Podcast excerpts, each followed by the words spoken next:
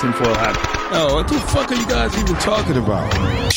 Global controls will have to be imposed, and a world governing body will be created to enforce them. Welcome to Tinfoil Hat. We, we, we, we go deep, homeboy. Aaron, open your mind. From the fountain of knowledge. There's lizard people everywhere. That- that- that- that- that- that's some interdimensional shit. Wake up, Aaron. This is only the beginning. Dude, you just blew my mind. Are you ready to get your mind blown? Start over. Start over. That Start over. Start over. Okay, no, let It it, go. like- let go. it was let like go, a let car that won't start in the morning, Let, you let it go. Let go. welcome to uh, welcome to Tinfoil Hat. You know who I am. You know what I'm here to do. I'm here to Rock. There we go. Good morning, Swarm. How are you? Thank you for joining us. Uh, your passion and your love and your kindness over the last couple episodes has been very, very appreciated.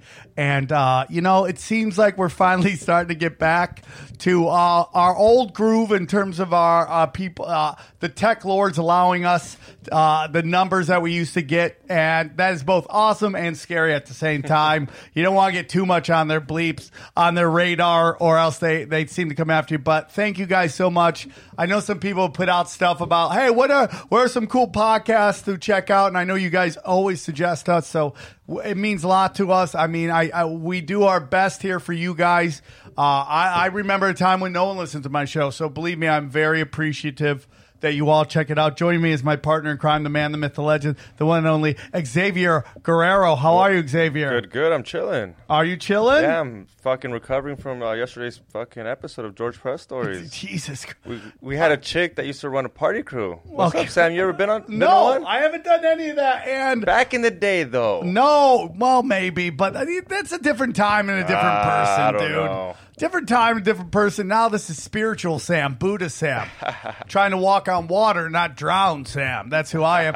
Uh, join me as always on the one and two. He's on the very popular new show. Apparently, kids are talking about it.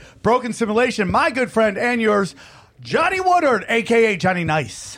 What's up, Sam? Uh, how's it going? Doing well. That I thought you were going to some AM radio stuff right there, but you, you not this time, back. not today, not Uh, dude, Broken Simulation's doing some good numbers, huh? Yeah, dude. Yeah, uh, if you want to check it out, it's. I think we should be careful to note it is a separate YouTube channel. So if you're expecting to find it on this channel that, that you're watching this video on, it's not there. You have to go to Sam Tripoli Comedy, YouTube.com forward slash Sam Tripoli Comedy, and subscribe there. Uh, Yeah. yeah. If you're subscribed here, just subscribe there. It's a lot of Sam stand up. If you like Sam, you want to support Sam. Or if you don't like Sam, see what Johnny does to him. Check that out as well. Um, but my whole point is, it's a comedy show. It's it's it's not meant to be too serious. So please uh, check it out.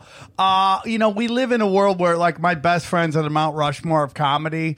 So like when you know, sometimes if you don't get those numbers, you feel kind of bad. But I'm super excited about how the little show's doing. And it's growing, and uh, you know, so we appreciate the the the uh, the love. I will be in Portland, Oregon tonight. When yeah, this will probably come out tomorrow. So tonight, uh, Thursday, Friday, Saturday, July 9th through the 11th, I will be at the uh, Heliums. Uh, I have a really good feature who's actually a, a national headliner. Mo Mandel will be joining me, so I'm very excited about that. Hang out with my buddy, and uh, you guys get two headliners for the price of one. And then if uh, you know if the mighty whoever runs the simulation allows it to happen, I will be in San Diego at the American Comedy Company. That is July 23rd through the 25th. Uh, I'm gonna go down to the Holy Land. I consider uh, downtown San Diego the prettiest place on the planet. I mean, just the people just just we're talking about some seriously symmetrical faces down there, right? I mean, perfect symmetry. Uh, go down, hang out, and watch me make people cry because that's I enjoy that as much as laughter. Uh, guys, the Patreon's on fire. Okay. Every day, Monday through Friday, you're getting what we call the daily dose. It's either a daily dose or a Tuesday Woo day. Okay, that's where I answer all your questions. It's uh, it's patreon.com backslash tinfoil hat. Now, a lot of you guys don't like Patreon. Just know I'm also, and you get the exact same shows on subscribestar.com backslash tinfoil hat. Okay. Uh, I am getting spiritual now, and I have a new spiritual show. It is called Zero with Sam Tripoli, and that is available on Rokfin dot com. So you go to rokfin.com backslash zero. You will find that. T-shirts are available. I just found out it's dropping tonight. The new NASA, it actually says nasty t-shirts that will be available at tinfoilhattshirts.com. And I feel that's all of it, right? That's all of it. Yeah. You're rocking. Oh, and go to brokensimulation.com. Go Broken Sim. Now, what is Broken Simulation? Is it about the video, uh, our show? It is that. But what it, what I'm doing is getting all your favorite conspiracy podcasts under one roof. They're all posting there. They'll, you'll see their podcast. They post right there. And so instead of having to find a bunch of different ones, they just log boom, boom, boom, and they're all right there. Some huge names, some small names, but they're all good names. Uh, I'm, I'm very excited about. Uh, all right, let's get to our guest. Banging it out like a champion. Anything else, Johnny? Do I, did I forget anything? All good, man. All good. All right. Uh, I'm very excited to have this guy on. You know, uh, we just were telling before the show, the weirder the better, and he's grinned, so I know we're in for some good stuff. And anytime I see a grown ass man with a mohawk, I know I'm talking to my tribe. Please welcome Phoenix Aurelius. Aurelius. How are you, Phoenix? How are you, brother? Hey, it's great to be on the show, Sam. Thank you so much for having me. Uh, we appreciate you coming on our little show. I hope the swarm finds you and loves you. Uh, real quick, Phoenix, uh, can you tell us a little bit about yourself? Yeah, sure, man. So uh, for the past like 18 years now, I've been a practicing alchemist and a spagyrist. And most people aren't even aware that alchemy is even really a thing. And in fact, when I started on this path, I wasn't even really aware that alchemy was really a thing.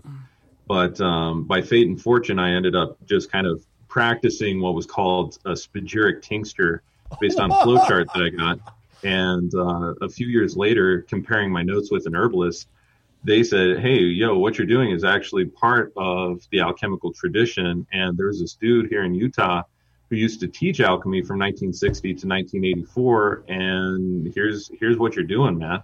And so I found that and just kind of ran with it and uh, started developing lots of pharmacopoeia and performing researching and split testing and trying to restore medicine to a point where it was around the 1530s to 1700s before the scientific revolution because again they they had no concept whatsoever of microbes or anything else yet they were curing the same diseases like syphilis and the plague and so many other things uh, using their method of pharmacopoeia and so i figured hell there's got to be something to this Dude, how do this. we like look into this and and kind of bring it into the light of modern science so that's been the majority of my work I love all of this because when we think of modern, when we think of ancient science, right? You know, we think of, oh, you have a headache. Let's uh knock a hole in your skull and let the demons out. And that's what they think happened, you know? And the truth of the matter is is that mankind has survived some crazy stuff. Uh, I mean, some crazy stuff, and yet we here we are. We're still alive, and there's more than all than ever. And but it seems like we've gotten away from what actual medicine is meant to do, which is the cure. And you know, we you know we hear we had a guy with voodoo. He came in talking about voodoo doctors and how they help people, and we all kind of snicker at it. Oh, dude, listen, these people are going to voodoo doctors trying to get voodoo stuff done, and it's like, no, man, this stuff has been around a long time. Yeah. You know, if you go, hey man, you're not feeling that well, you can go to a voodoo doctor or you can go to Bill Gates. Which one you gonna go to get help? I mean, I think it's pretty obvious which one you're going to, right? And it, yeah, it is for me yeah hell yeah. What is alchemy? Alchemy, cool, man. That's a good question. So, alchemy, in simple terms, is like the art and science of transformation. The way I like to break it down is if energy is neither created nor destroyed, it's only changing form, which is, say, transforming.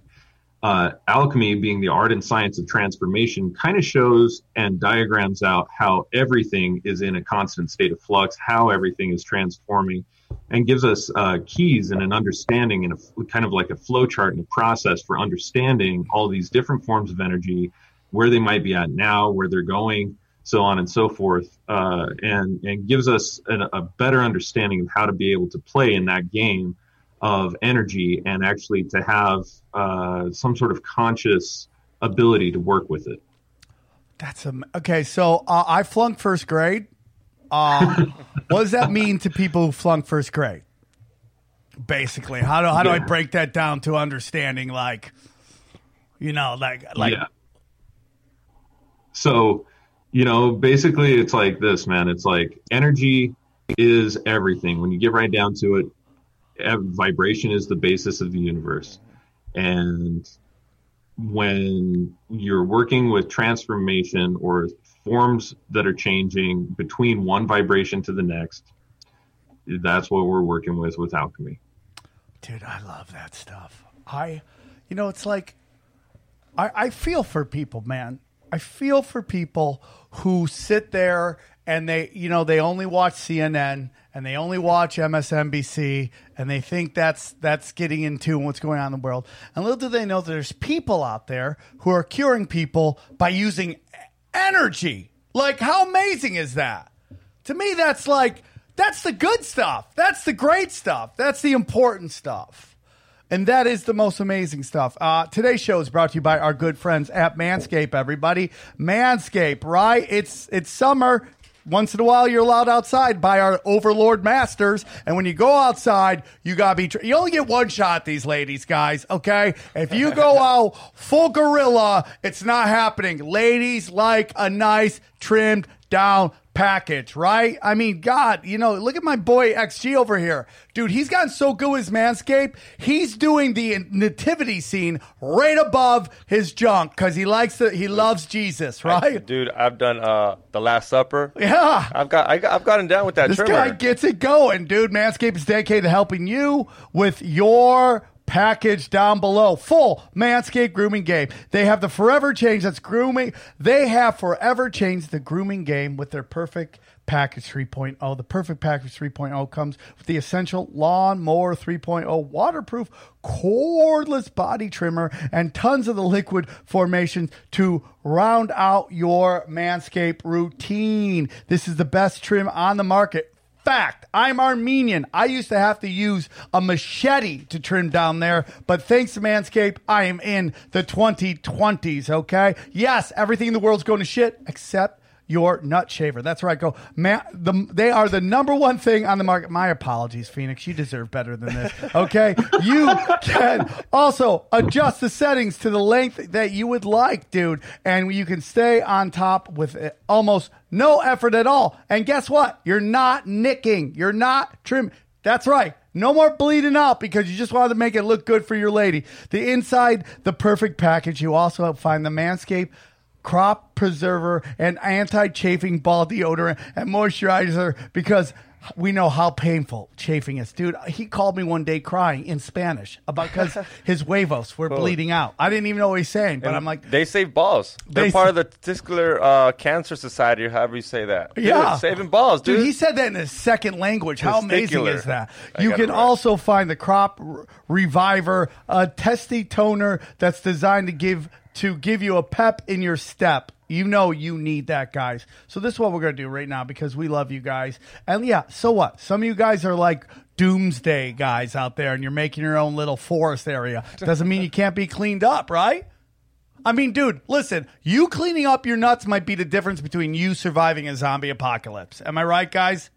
Yeah, dude, you're trying to escape. You get one of your, uh, you know, collections of bush hair trapped on a limb or something, and then you get pulled down. Yeah, and then eaten grab by you. a zombie. But Yeah. not me, because I'm aerodynamic. Exactly. Thanks to our good friends at Manscaped, dude. For a limited time, subscribers get two free gifts, right? Sh- the Shed Travel package.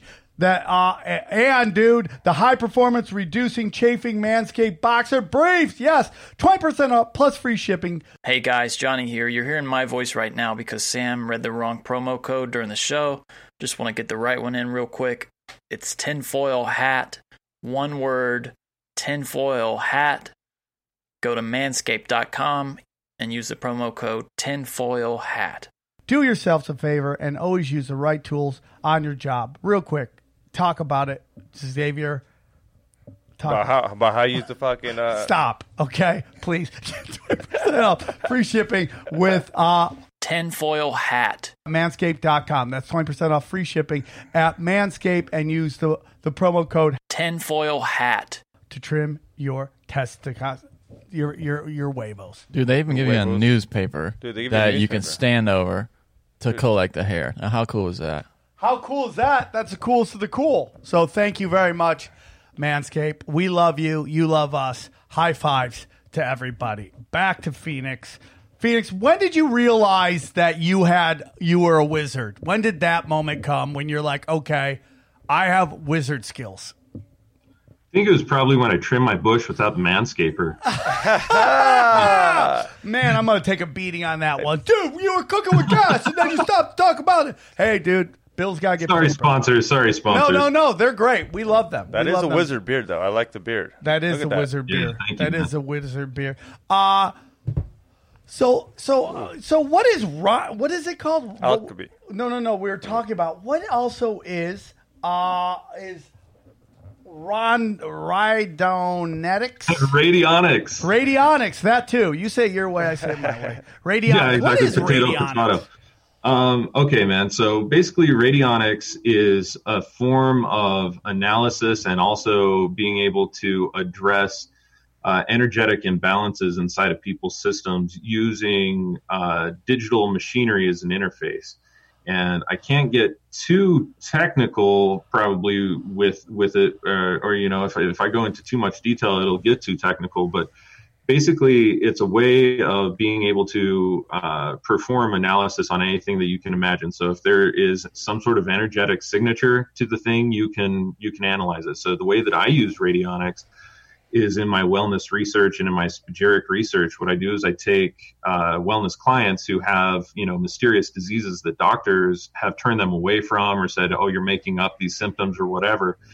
And then I, I use it to try and find out what the hell is actually going on behind the scenes and and try and find out like okay are there problems say with the thyroid or autoimmune conditions or et cetera et cetera et cetera and just continue to uh, go through it. Now i have to make kind of a legal disclaimer with that in that when i'm using this work i'm not scanning a person's physical body because i'm not able to do that. Fda doesn't want me to do that. So i have to basically scan what is called the intrinsic data field, or what Rupert Sheldrake called the morphic field or morphogenetic field of an individual in order to see what those readings look like, and then report back to them and say, hey, listen, your intrinsic data field is telling me that you know the the hypothyroid intrinsic data field reading is coming up really high and i think that, that some of your symptoms might be due to say hypothyroidism for instance and behind that here's what's going on in the uh, HPA axis or the hypothalamus pituitary adrenal axis that's causing that inside of your endocrine system, so on and so forth. So,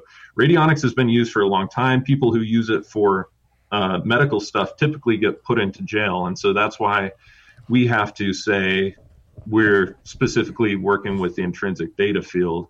And uh, we believe or we feel that the intrinsic data field has something to do with physical health, but I'm still researching that. And so, you know, technically, I have to be a research facility and stay in my lane. Otherwise, you know, we break out in an allergic case of handcuffs. Holy So people are getting arrested for that. Um, what's your stand on 5G? Since like a, a type of energy, right? Do- it- Is it different type of energy? Does it still affect us? Oh man, yeah. I mean, 5G has a couple of different frequencies to it, man, and the it's the millimeter wavelength 5G that is really probably going to be damaging to a lot of people. Now, it's a really shitty waveform, to be perfectly honest with you. Wow. the the millimeter uh, wavelength because it can't even go through like your car window. So it can only be received by devices that are directly blasting into it, which means you're walking around on the street in these big cities that are getting it, and boom, it's going to hurt you. It's going to hurt your skin. It's going to hurt your eyes. It's going to hurt lots of different things. There are tons of different scientific articles that have all already been published around that. So the millimeter wavelength aspect of 5G, which is one of its frequencies, really bad. The other wavelength of 5G is pretty similar to 4G. So, I mean, we're already being blasted with that. It's a type of RF radiation. If I turn on right here, let's see if I turn on my RF meter. Right now, I have 0.06, 0.07 or so as an RF inside of my house, which I have completely grounded, grounded out. I have all these in- interesting devices and pieces of sacred geometrical uh, kind of forms from metaforms and stuff to block that out. If I were to step outside, this will raise almost immediately to a 0.2 to a 0.7, depending on where I'm standing out in my yard. And I live in a pretty damn rural area. If I go into Salt Lake City, for instance, this thing will crank up to a 2. Now, anything over a 0.2 is a cancerous condition in the What? RF frequency Whoa. range. What is that? De- what is that device? Can you get on Amazon? Do you? What are you gonna Yeah, yeah, walk you can get around this on with I just want to know. This Where is- Do you? I wa- I'd rather know. Do you, If I'm want to getting- know? Yeah. Is that like when you get a hot dog at Dodger Stadium? You're like, "What's in it?" Like, do you want to know what's in it? You're scared For real, for me to bring it I in here, huh? And find out that we're getting rated up. Yeah, we're getting lit up in here, And dude. you're you're so right about millimeter wave. There are plenty of videos on YouTube of journalists have gone to try to test the new 5G millimeter wave, in uh, especially in European cities. And unless they're on like a, a certain street corner, you literally, I mean, you literally get no benefit. I can't imagine why why this is being installed except for malicious reasons. This specific form of 5G. so like it's not even that much better. It's just it's more. Well, no, no, it's it's way faster. I mean, you can get the bandwidth is is is, is yeah much improved. But as you I mean, said, what we're talking about though is like for the common functions that already exist. I mean, the only application that I can imagine is for the IoT or the Internet of Things. And so, if you have to be so damn close to this thing that it can't pass through a door, can't pass through walls, can't pass through windows, it's not at all like your Wi-Fi router. You're going to have to have some sort of signal booster in every fucking room of your house in order for this thing to even work. And so you get your dishwasher online, you get your clothes washer online, you get all these things so that you can be lazy ass, sit at work and program your dishwasher to run so that it's done by the time that you're home. It's like, dude, you're you're a lazy ass. Just do your shit when you get home or do it before you get home. It's hire a maid, okay? Like there's lots of different applications that can help us bypass the necessity for this 5G uh, millimeter wavelength application, especially because in the places that you would need it, it's just going to be highly cancerous. It's just going to hurt somebody. So, oh my god. So I mean, what is the purpose? like you said, Internet of Things. You know, it's. I mean, the the globalists and technologists have this view of the future where everything, every item in your house and and in your workplace is internet connected. It's networked. It's a smart house. You know, you've seen those movies where it gets all crazy and she overdoes everything. And she Yeah, even beyond that Yeah. though. I mean, even just uh, routine items is it, they have this view of the future where everything is cataloged and networked, and there has to be uh, you know a universal network for that. Hey, I, I have a quick question for you, uh, Phoenix. I know there was talk after the in the United States, especially after the public uh, television networks abandoned the the white spaces, the airwaves, that maybe they can move into the so-called they call them the white spaces. Uh, I believe that's correct, right? And uh, use that for for internet. There were especially in Africa. They mentioned this as some great hope for getting everybody online with with high bandwidth internet. There is that is that uh, practical? Is it safe? Uh, what, do you know much about uh, the future there? you know, to be perfectly honest, I'm not like a radio technician or or other things like that. All I know are are from the studies that I've read, which I, I research a lot. Um, it looks like there could be some pretty good hope in that area, but I, I don't think that it's going to be nearly as fast. But those frequencies are a whole lot safer and they travel a whole lot further and things like that. So um, I think that it's worth us looking into before just launching millimeter wave 5G, where we know for a fact, based on over 250 different types of studies and and scientist claims and other things like this, that it's clearly not safe. It's very damaging to the eyes, very damaging to the skin, uh, causes cancer like crazy. So yeah, I, I So it think is that we safer. Uh, that's that's interesting. Uh, that they've kind of almost. It seems like they've abandoned this idea, except for some, a few organizations. Well, yeah, still but trying. it's probably not as profitable, Yeah, and exactly. uh, you know, and they they can't these greedy scumbags who can't spend all the money they already have in a million lifetimes have to make a million billion more dollars. It's just like where are you going with that? It's just such an interesting time, man. We have some of the most rich that we've ever had, richer than we've ever had. and they it's never enough. It's like retire, walk away. You did it. You you killed it. You got a trillion dollars in the bank. You'll never spend it. Your your kids hate you. It's like what are we gonna do? It's great. So let's get back to you and your um and, and what you're working on. You you mentioned ancient philosophies, ancient ways of uh, of thinking. Can you tell me? Listen, I'm gonna butcher the name. Spengeric, Sp- Spageric. Jirik. Yeah, Yes, what is that? What is that? And I'm Okay. apolog- I apologize for the butchering of the term. No worries, man. You, you gave me forewarning about all of that. so, so here it is, man. Is uh, is a form of medicine that was the, if you want to think of it like this, like the OG uh, pharmaceutical technology, but it's made from completely natural materials. We're talking animal materials, metal materials, mineral materials, vegetable materials in the 1530s. Okay. Now, what what happened was that uh, the founder of Spagyria, his name is Paracelsus, he revolutionized all of medicine in the Western world. Before he came along, people would, you know, it's kind of like that meme says, it's like, ah, yeah, you got ghosts in your blood. You should do cocaine about it. You know, they, they, they were basically coming up. They had like these uh, four humors, is what they called them, which corresponded to the elements: bilious, phlegmatic, uh, melancholic, and there's one other, sanguine. Uh, were those four humors, and they said that if any one of those four energetic uh, imbalances existed inside of your body, that you would develop certain diseases. And they actually ended up killing more people than what they ever helped for centuries and centuries and centuries. Um, and then here comes Paracelsus. And his father was one of those physicians who practiced that medicine, but then he got put into the war and uh, was a field medic. And he studied all over, anywhere that the Holy Roman Empire at that time wanted to be able to send him because he was Swiss.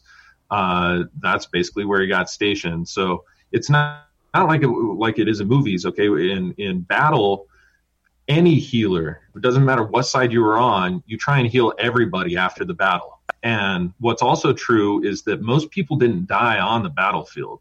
They died about two weeks later from the poor treatment that they got on the battlefield from the healers who are treating them. So, for instance, let's say that you get run through the leg and it doesn't kill you, you staunch the bleeding. Well, here comes a healer, and they will actually plaster your wounds. They put plaster of Paris over your wounds, and then it gets all gangrenous. Now you have to get an amputation. So you get the amputation, you lose tons of blood, and they're like, "Oh, you know what? Actually, you got some demons in your shit. We got to go ahead and bleed you now." And they bleed you more, and then you die that way. And they say, "Oh yeah, he died of the war." Paracelsus came around. He said, "Man, that's that's totally bunk. You're killing everybody. You don't have an understanding of what the hell that you're doing, either in surgery or in medicine or whatever else." And so he traveled all around. He listened to wives and their wives' tales and folk cures and everything else. And he came back and he said, "There's actually five causes of disease and five causes only." And he started uh, creating a whole new system of medicine. He was the very first person in the entire Western world to suggest that diseases could possibly come from an outside source. And he noticed this with miners, right? So we, you've all heard of like miner's lung or the black lung or whatever. In those days, they didn't have any concept of miners were at a higher risk than any other portion of the population. But Paracelsus said, just look at them. They're dying of all of these lung diseases. They have the exact same conditions that they're working in. And the rest of society does not have those conditions and they don't have hardly any of this disease happening whatsoever. So you tell me, is there a line of causation here? And so he actually invented the the field that today we know as toxicology, and he also created an entire pharmacopoeia that uh, was based on the same science as what modern pharmaceutical medicine is. It's called iatrochemistry. And basically, all pharma- pharmaceutical companies did around the Rockefeller time period, you know, Rockefeller medicine, was that they took uh, all of the principles of iatrochemistry and just started applying it to synthesize molecules instead of deriving the molecules from natural materials Yeah. because it was cheaper and it created a system of dependency uh, for people who wouldn't be able to make these things themselves. So you know, so interesting is you talk about like this was back in the 1500s, and they didn't even understand any of that. It's like you don't even have to go back that far. You go back to my grandfather Tripoli, and like this man worked in a chemical plant before that was considered a bad idea, and the dude smoked literally three packs a day, and nobody's thought anything about it. The guy would just be cranking out cigarettes, and, and it was just a different time. It was just Yeah. a different time. I mean, what they used to do. It's like, you know, it's like we survived a lot of stuff, which is crazy. But sometimes you think about what they would do for kids and all that stuff. It's, it's, it's beyond nuts, man. But I mean, that's just science. It's kind of interesting. That, Oh like, man, yeah, for sure. I mean, like, like you were saying, man, grandfather's generation. If you would get blue, they would give you arsenic because it would bring color back to your body. Not, not so smart. we we know that now, huh? They're idiots. They had lead lead in all paint not too long ago. Yeah. for the kids. That wasn't too long ago, and they and there was can- Mexican candy that was made with lead paint. That's they, they just don't care. They just Do don't you care. think It's money. they knew that? Do you think, like, I don't know how deep into the world conspiracies you went, but do you think they knew that that caused problems? Oh yeah, hell yeah, hell yeah, they did, man. Okay, so there there were some texts, and I can't remember the exact names of them right off the top of my head, but um, there's this cool historian reenactment guy. He's got a channel on YouTube. His name is uh, Joss Townsend, and he's got this show where they were showing that the impurities in bread as far back as the 1700s were they they were actually publishing documents showing here are the major contaminants that are in your white bread. They included like lead oxide, which is a white white material, and they would use that instead of sugar because it's kind of sweet.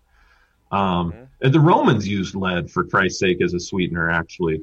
Um, you know, there there are all sorts of really interesting things as far back as you go, and you start to see that people were suffering from those very same diseases. It was just that the doctors and the physicians had such high clout in those days. It was kind it's just still like a gentleman's club, and it still is even, but it was like a gentleman's club. And so Are you talking about strip bar? Yeah. no, not up to talking about the strip bar. Doctor Quincy. That YouTube channel is amazing, by the way. That Townsend and Sons or whatever uh, that you're Yeah. talking about. That guy, he's this guy who lives his life like he's in the like late 1700s, and he cooks food. Like, I mean, it's um, it's really impressive. Really? Yeah, yeah, it's great. dude. It's great. And what does he? Does he ever go like, "Oh man, this this guy suck"? No, well, he's making money from it because he sells all like the uh, the gear that he wears and the the cooking stuff. And yeah. Yeah. dude, they used to use so much butter. it's unbelievable. Yeah, that's the a truth. lot of butter. Are the Amish like, "Hey, what's the big deal here?" This yeah, is what exactly. I do. It- that's how he is. Yeah, yeah. yeah. So I think earlier so. you you had stated, uh, Phoenix, that you had sacred geometry around you. Did I did I mistake that? See, I- I'm really No, getting, no, you heard that right. You heard that right. Oh, see, dude, I remember. See, I, I have a thing where everybody is mad at me because I cut off the guest so much, but it's like because they say something and I can't remember it. But I'm like, okay, remember that, remember that. What? Were, or just write it down. oh, just okay, okay. You do it your way, I do it my way. Okay, I, I act like I'm from the 1700s and I don't have a computer or a pencil. Okay, 1700. They could write stuff down. Yeah, for sure. No. the Constitution, for instance. yeah, they had to use their blood. You don't know that. dude. Uh, yeah, do I have a feather that I can dip in ink around me? Dude, I think that's gonna be the next prop right there. You're gonna make me get you a feather. No, I'm gonna make you understand that right there. Oh shit! Look at that. So, um, what what do you mean by that? You have it around you, and it's like I don't know if you said I I, I don't I forget the exact thing you said. It was protecting you, or what exactly are these sacred geometry symbol things he's doing? Yeah, totally. That's a good question, man. So, um, one of my very best friends, his name is Sean Allen. He is the uh, chief welder for this company in Colorado called Metaforms, and uh, Metaforms has been around for you know the better part of twenty years or more. And what they do is they create uh, really specifically cut pieces of geometry that are made typically out of brass and then like dipped in gold and things like that in order to um or made out of copper even i, I can't remember exactly what the hell Are there crystals involved as well? say that again Are there crystals involved as well? No, not no, not in most of their pieces, but I do have a crystal in one of mine. So I've got this piece hanging up here in the laboratory. That's uh, it's called a 5D star, and I've got this big chunk of citrine sitting in there. Um, but Big yeah, you- chunk you of don't- citrine? Really? Well, why you got that? Um, well, that actually gets into my magical practice. Oh, where, come on, dude. Don't bring up magic and try to just act like it's nothing. Talk to me about I'm all about all that. Yeah, so in the very furthest back corner of the right side of your house, if you keep a chunk of citrine, it's one of those things that just naturally starts to attract like wealth and and uh, having you know more abundance and things like that. And you know, I'm one of those guys that if you tell me something's going to work, I'm just going to try it.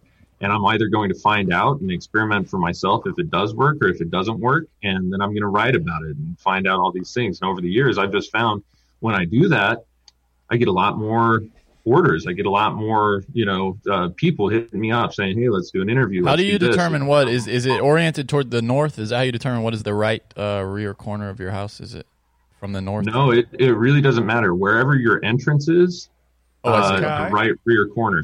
So Got it. Okay. You brought up Chris So. I walk in, I look in right that way, right all the way to the back. Okay. Yep, all the way to the back on I'm, the right. I'm gonna. I, okay. Okay. I got to get this. I'm gonna do this. But- Okay, so you brought up crystals, right? I- I brought no, up Oh, you crystals. brought up He didn't crystals. bring up my bad. crystals. But he brought up you brought up crystals.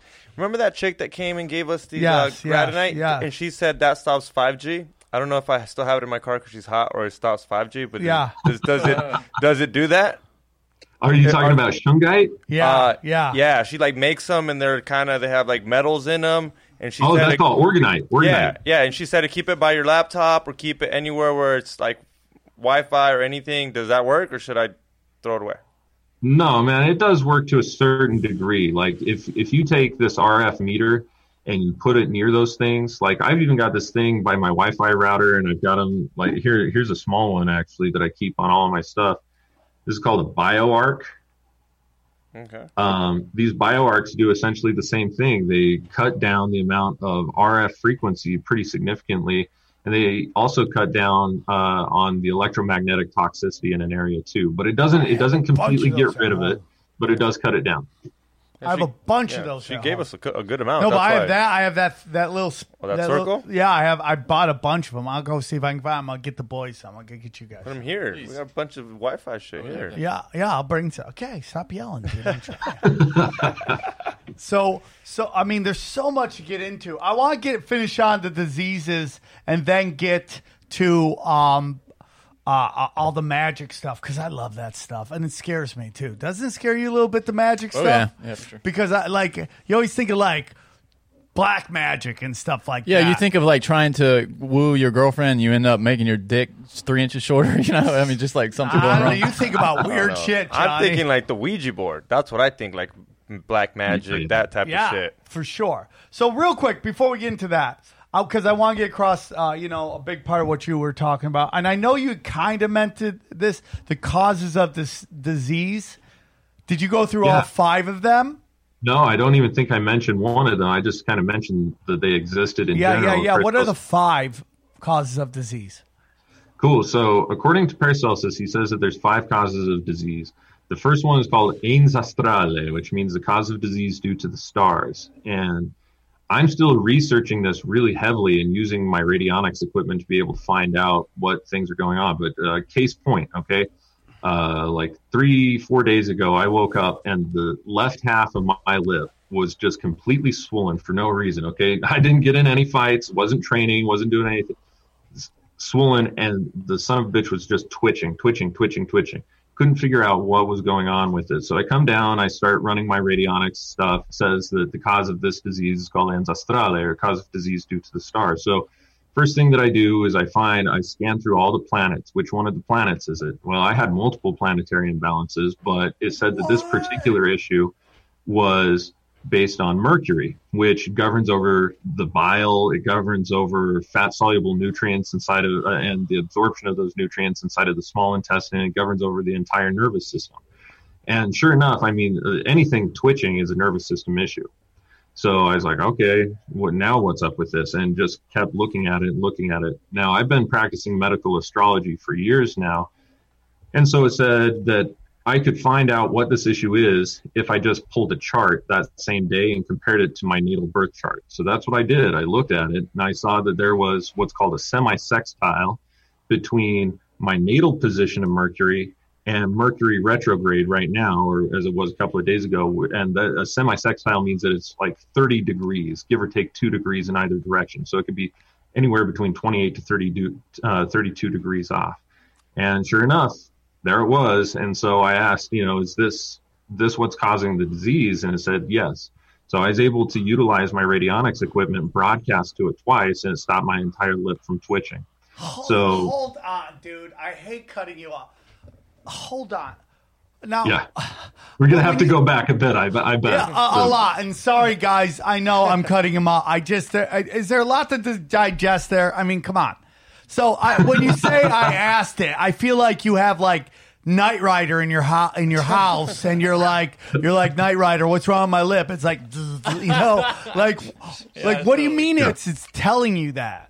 What what by telling you like the data's coming out or is there something because you have those like weird bulbs behind you where I expect to see like z- like lightning electricity and and Frankenstein to come up right like I, I could see you having something like that right like Yeah, it it seems like it's a lot more magic than what it is, man. It's uh, it's really just you you know what kinesiology is. You ever hear about that or muscle testing? yeah sure why not Why not? Okay, cool. So, yeah, kinesiology is basically like you already know subconsciously the answer to every question. If I ask you, if I put you in a state of hypnosis right now and I ask you how many pounds of circuitry were running through my entire house, you've never been to my house. You you're only seeing from video this room, but you would be able to tell me that answer if I put you into a state of hypnosis and asked you those things.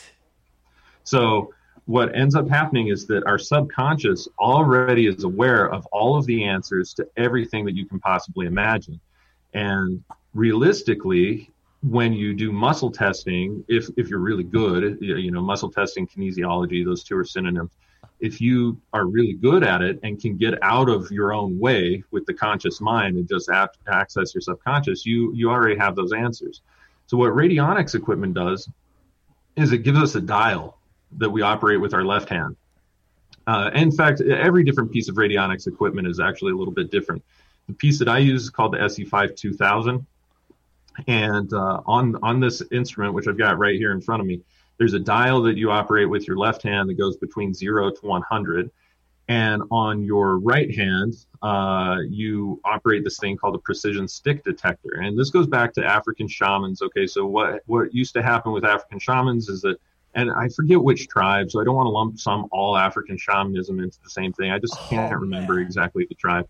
So what happens is they would have this really slick block of wood that was polished down really well, and a sick person would come into them and they would put all of these herbs on a table right next to the sick person, and they would rub this block, and where their fingers stuck to the block, they would say, okay, that's the herb that this person needs. And sure as shit, like 95% of the time, that would cure that, that individual. wow So the very same technology is being employed with the SE5 2000 with some other pieces of radionics equipment where we are able to use this pre- uh, precision stick detector. In fact, if I run this, um, I get this thing that gives me an EQ chart that shows me exactly what the spike is, where it happens. It also beeps at me when I hit the right number on the dial when I'm dialing the number back from 100 to 0 or dialing it forward from 0 to 100. And so I can ask any question that I want. I program that into the computer, I create a tuning for it, and then I go ahead and I basically with my right hand just move it around in a circle and where it sticks and, and at the same time while I'm, I'm rubbing my right hand around in the circle I dialed the dial back. Okay, so I can I can find out virtually anything, and we've done this live on Rogue Ways like three times now. I just went live last night uh, on Rogue Ways, and we had another uh, another live IDF session. But basically, we ask questions, and then uh, anything from zero to forty means no, with things near zero meaning oh hell no. uh, 41 to 70 means maybe, and maybes are really they really piss me off because you don't really know exactly what the maybe is trying to tell you. And then anything from 71 to 100 uh, means yes, with things near 100 meaning oh hell yes. So what what I do is I ask questions, and this is called performing an intrinsic data field investigation. So I ask questions, I find out yes or no, or maybe in the cases that it pisses me off, and I just find out what the answers to various things are. And then when it tells me these answers, then what I have to do, because I don't just take what, what this instrument is telling me as gold, what I do is I go then and I perform research historically, you know, in, in modern times as well, and just get as much as I can to see if those answers or uh, if the data that I have that it's given me is corroborated. And then the same thing with uh, various conditions that exist in a person's intrinsic data field. Like, for instance, let's say that uh, I ask about obesity or, you know, any of these things. Uh, if it's a negative tuning, if it pops up over a 15 when I'm dialing, then that tells me that that person has a problem with that. And it kind of gives me a sense of, of the intensity of that same issue. And on positive tunings, like if something's supposed to be operating at 100% at optimal and I dial it back and it goes below an 85, then it tells me, hey, this isn't a B plus or higher. This is not really working for this individual. So I'm able to test just about anything. Well, in fact, there's been nothing that I have been able to work on that doesn't have an energy signature or exist in the hot field that. that I can't analyze. Now, I love that, man. I love that. Do inanimate objects have energy? Well, if you would consider a rock or crystals or you know cement or my house an inanimate object, then yeah. Does a table? Yeah, absolutely. Do, do they? This is gonna sound so dumb. Do they have feelings? And then Uh, you that's say no. something we should probably analyze. Let me just pull that up and find out. Shut- That's a good question, actually. like, does a table get sad? Like that's a. I gr- By the way, hey, What? don't don't poo poo on the question. He No. said that's a great question. Who said that wasn't a great Dude, you don't understand us. We're from a Mohawk tribe. We talk a different language. Yeah, yeah, exactly, man. Inquisitive as hell, right? Yeah, right. No, but that table did have feelings at you one You gotta point. get a Mohawk. It or was a else tree. off your show. What? Oh, it's half a mohawk. I gotta see more. Yeah, you're you- I getting need there. To, I need to get the back. Yeah, you gotta get a little more. Yeah. Because listen, dude, I'm telling you, I know I'm a crazy person, but I would always feel like. Like my bed would be sad if I didn't sleep in it when I was a kid, right? I'd be like, "Oh, the bed's sad," and my cousin was like, "Why?" I'm like, "It's just sad that I'm not sleeping in it. Like the bed loves me, even though I had it just a pound of pornography under between my sheets." My mom must have been like, "Oh, why does he have Blacktail magazine?" That's what my mom. I wonder if the pornography felt the same way when you didn't use I it. wonder if the Yeah. pornography's sad. Oh, the chick felt sad. What? Chicken Okay, pie feel so he- here's the answer to this, y'all. Is uh, do inanimate objects have feelings? The answer came up back as an amplitude of 2.7, which tells me that no. Zero to 40 means no. So inanimate objects don't have feelings. My bed did though. I'm not going to ask that and burst your bubble, man. I just, so we know that. So we can ask it any question. So, so I mean, when you say we could ask it any question, you is it questions on health? Is it questions on Poli- what? politics? Can we ask it Trump? Can we ask a Trump question, a Biden question?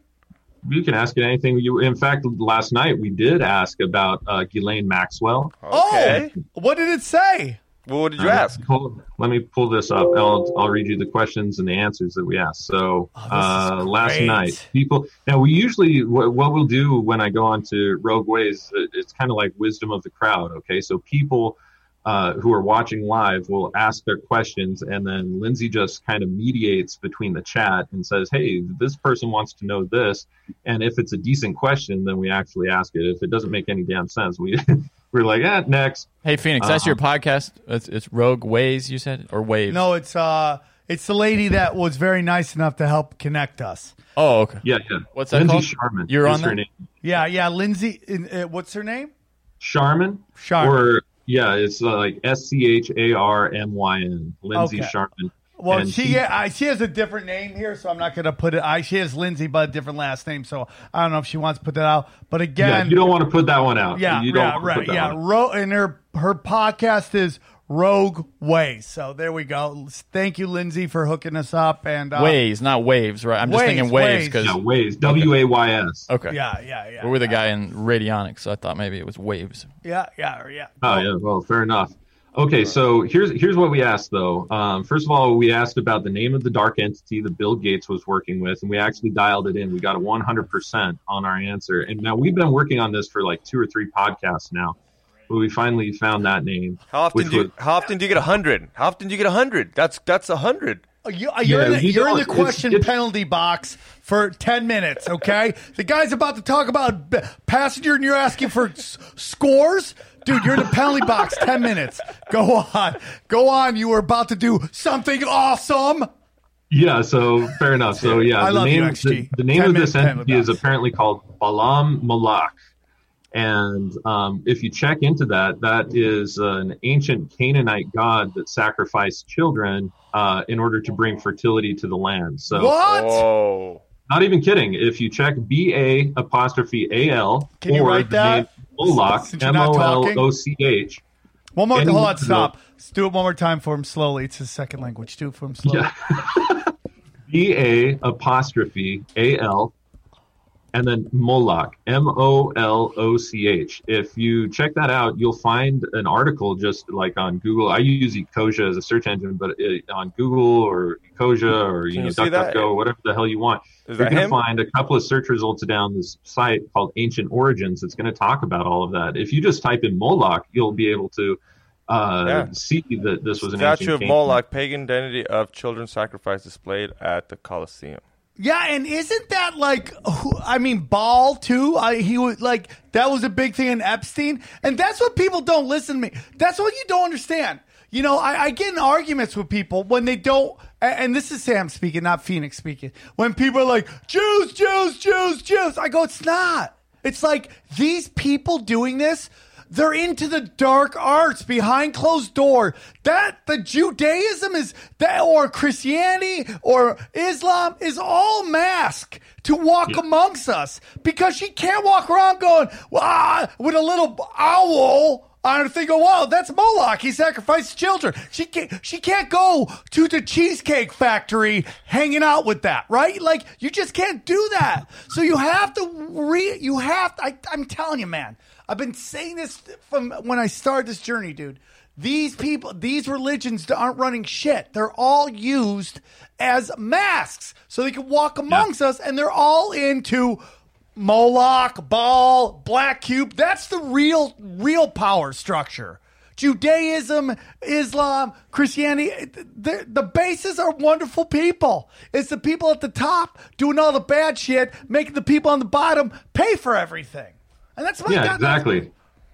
It's the secret societies within the secret societies, and that's that's exactly what you're looking at. Is that you would never know that most of these people are actually engaged in this shit. I mean, now today with the internet, it's really hard to actually deny it. If you start looking into any of this material for any length of time, there's just overwhelming reports and accusations and allegations. And on its own, that doesn't mean anything. That's why I use this instrumentation to be able to find more corroborative evidence to either debunk certain things and say, nah, man, there, there really isn't much to this on an energetic level that I'm able to see, or otherwise, because then it gives me a certain sense of like, is this information actually even true? Is, is there anything substantial to this? Wow, dude. Wow. Wow. So let's get back to Ghislaine Maxwell. Though. right. So here, here's what we asked: Was will Ghislaine Maxwell expose the international pedophile network? That came up at a 47.5. That's in the maybe range, the low end of the maybe range. Oh. And so is like my narrative was, hell, if I was her, I would what I would actually do is I would create scapegoats or I would create other people that are going to take the fall for me and lead the scent off the trail of what's actually going on uh, systemically. And so, yeah, I would probably come up with some sort of People Uh, think she's going to name Trump. And that's, you know, that is like just to cause the more chaos. So we'll Yeah. see, dude. We'll see. We'll it's kind of But they, interesting. they they still need evidence. Her just saying a name, saying hey he was there, doesn't prove anything. So unless they got videos or pictures, just her word of mouth. Yeah, that's true, man. So at the It end of the day, no interesting. matter what, no matter Yeah. what she says, you need she needs a video or pictures or something. And she says she's got one of Prince Andrew. testimony you know you got to have those testimonies people are going to have to testify in court and say hey i was at this event as a victim and here's what happened to me and can uh, the clintons and other people who are involved in this pull that off you know with the funding that like prince andrew has and shit you know royal family? I bet you they could pull anything off that they want. So it, at this point it's really just what angle of bullshit are they going to feed the uh, unaware public of to make them satiated with the fact that okay now we found what epstein was doing. But like i was telling lindsay last night man i'm like 95% certain that they're just going to throw the scent completely off the trail there'll be busts maybe even a good amount of them but they're just going to be scapegoat people they could be entirely innocent in the matter they're just going to be used as pawns though in order to be able to hide and shuffle uh, what is really happening so i don't i don't think that that's you know, when you really- sell your soul, they can do anything with it. It's like they can. I mean, literally. T- I always say, like, I could take this paper cup, put water, and go, "Oh, I want to drink. Oh, I don't want to drink," and throw it out. That's what they could do. You think if you sell your soul, you're going to get the cash and prizes? It's the old saying: play dumb games, win dumb prizes, right? And that's Yes. what's going to happen. That's what can happen here. If you sell your soul, you don't know what they're going to do with it. You might go all the way to top, or you might be clipped real early. So you could definitely see some of these people. Uh, you know, I, here's the whole thing. I like, you know, my thing about Trump is this, and I've said it before, and I'll say it again, dude. Uh, the reason I like Trump is because all the people I find annoying hate him. So I kind of like, oh, I just like to see him get poked a bear, right? I know he's Yeah. got a Zionist in the in the White House with, uh, you know, Jared Kushner. I know what he's doing in Yemen is disgusting. You know, I know he uh, r- r- renewed the Patriot Act, and we keep going forever and ever on these things. Okay, I know that, but I just, I just, it doesn't make sense if you're part of this. Why would you start a, a- an investigation that no president before you even came close to wanting to do? It just, Yeah. it's the most illogical thing I've ever seen in my life. I think Trump is a crime boss. I think he's battling satanic pedophiles. Not saying he walks on water at all. Not saying, like, dude, you know, it's like, it's like you loved watching The Sopranos, but you knew on the show what he did. He whacked people, but you still liked him. Okay?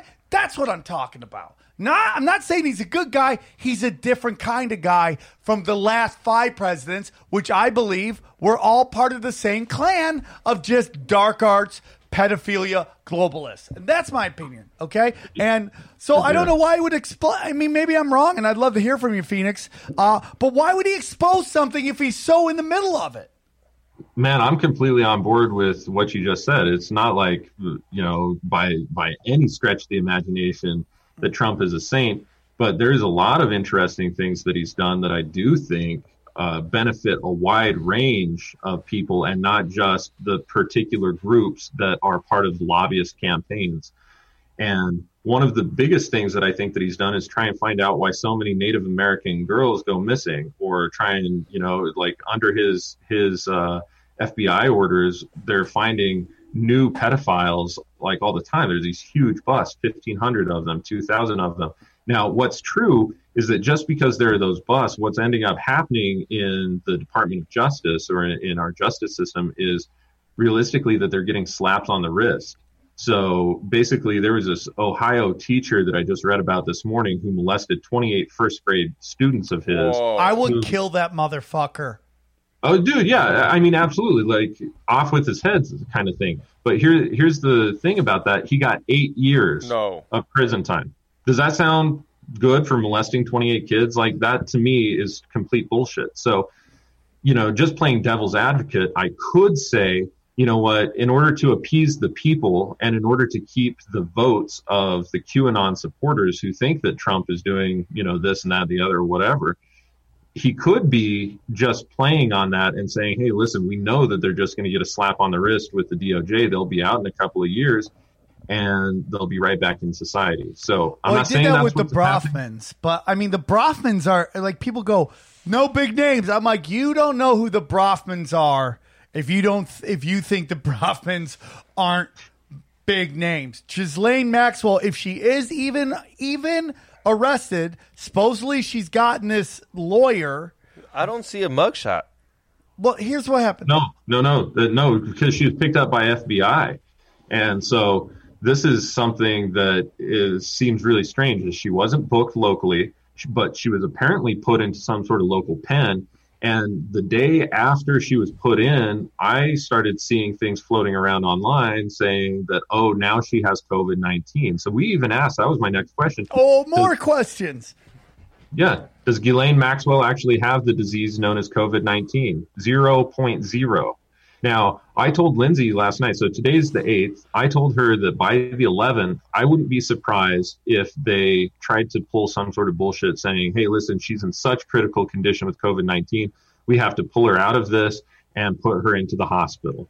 And um, I I think that that's a very high likelihood, uh, given that nobody's going to believe that she suicided herself, that she just ends up committing suicide, that Epstein commits suicide, even though she's on suicide watch. Like it would it would just not make any sense whatsoever. So you think The- she dies from quote unquote COVID? Is that what they're going to do to either allow her to escape to Antarctica or offer so she doesn't talk?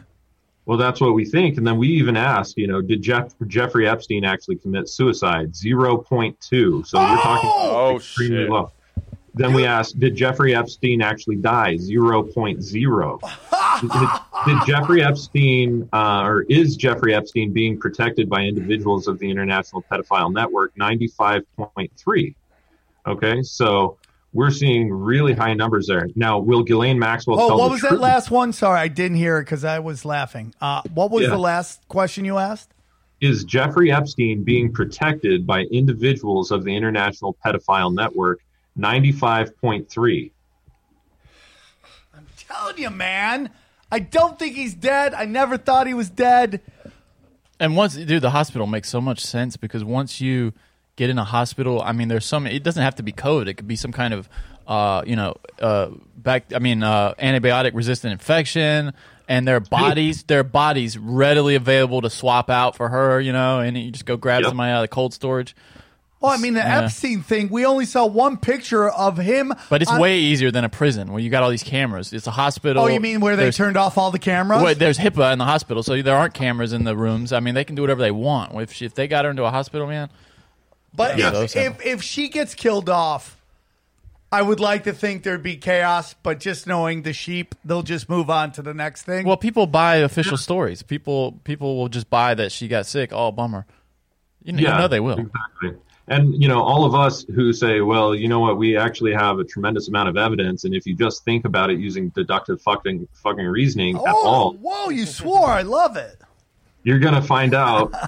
listen, it is so simple to realize this is not at all what could possibly be going on here. There are a lot of things that could be going on, but Epstein killing himself is not one of those. That's not likely. Um, so yeah, I mean, people think that we are the conspiracy theorists, yet they're buying into the a very big conspiracy that is being shoved down everybody's throats. And the reason why that is, is that news anchors talk in a, a tone and they also talk with a certain cadence of their voice that is hypnotic. And so people literally, if they are not conscious of that fact or not aware of that, listening to the news, they're just going to buy into the story because that is the subconscious training that's being given to them. Um, and it's just penetrating deep into their subconscious, deep into their subconscious. So that's what they're going to recite. That's what they're going to repeat. And yeah, it's, it's unfortunately just kind of a war tactic, realistically. And I read she's the only one that got arrested in the house, which is, I mean, they're kind of holding her hostage, letting her stay away. I don't know how they don't get arrested too. Uh, that tells you that, that she worked out some kind of deal before she, they came and got her, right? Well, no, they've said they've known she was there for the last six months. That's what I'm saying. So that tells you that she's they they've been negotiating on the terms of her handover to the so her right? lawyer, according to news articles, is the prosecutor of El Chapo.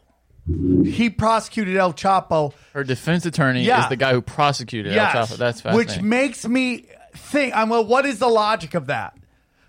And we all know El Chapo is part of the Hillary Clinton Global Initiative, right? What that is- would mean he's juiced in with the government, right? Oh yeah. to me that means she's going to negotiate. I would say you get a prosecutor prosecutor to negotiate a plea deal because they know what they can ask for and what they could get. So you think she's walking? You think one day she'll be out on the streets? I, I I I don't know. I think that I just think it doesn't make sense to get the guy that took down basically part of your crew, unless you want to negotiate. Maybe I'm wrong. Maybe I'm wrong, Phoenix. Well, you know, let's let's talk about this. My next question is: Hillary Clinton working to hide the information that Ghislaine Maxwell could present to the courts uh, that could expose the international pedophile network? That came up at an 89.1. So that's a pretty damn high number. Uh, kind of would indicate that there is shit happening with Hillary Clinton right I now. love that this. Yeah. I love this, dude. This is Hey, the just best. a real quick, uh, like, sort of a methodology question. What's the most certain you've ever seen I uh, think result? that was his question, but see how he did it? What? It Did- sounded Uh, smart.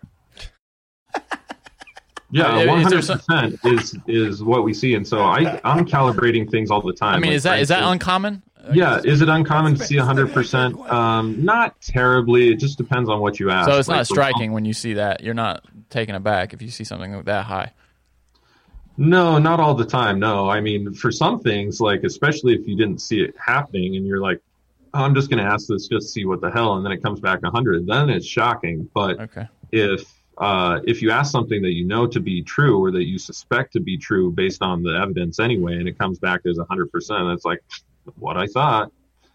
So It's fascinating. So so the the questions you asked, I mean, those are really those are impressive numbers. Then about about it seems to have some certainty about what's going on with Ghislaine Maxwell and this whole Oh, pedophile ring. Just to give people uh, uh, of reference of the accuracy of what you do, is there a, is there an example in the past where you would ask something and it gave you an answer, and then after time it turned out to be true? Like, what's the biggest best hit in your opinion that you and your system hit?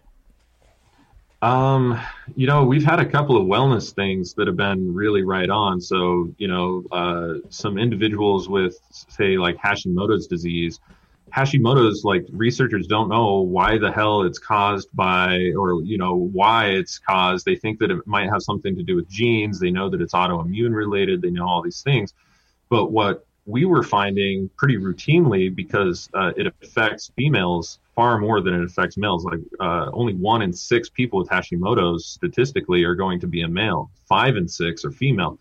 So we couldn't figure out what the hell was going on for a long time. But then this said that most Hashimoto's clients have Hashimoto's because of an estrogen dominance issue, coupled with an autoimmune trigger. And so when it tells us this information, then we're able to see a complete recovery of individuals with Hashimoto's once we clear up that imbalance in their intrinsic data field. I think that that's that's pretty telling.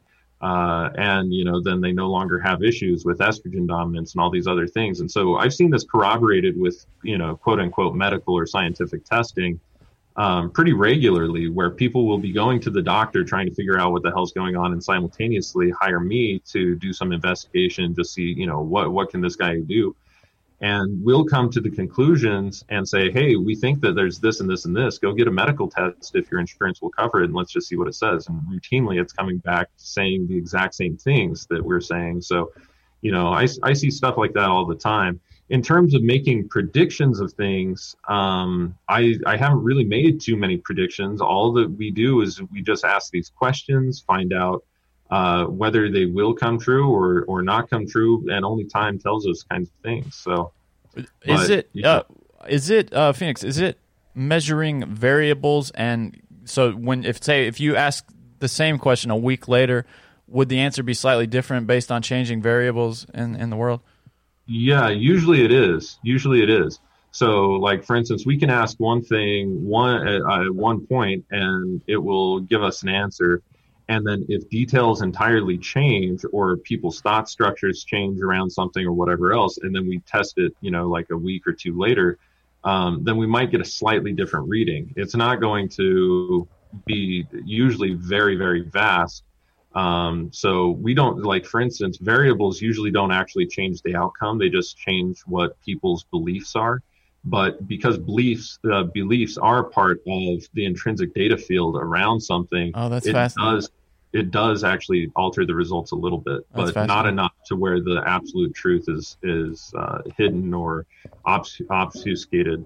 So you uh, should be able to have some inkling of like the way the election's going to go. Maybe Uh, it's that because it's you know we, we it's basically a giant thought field around the election.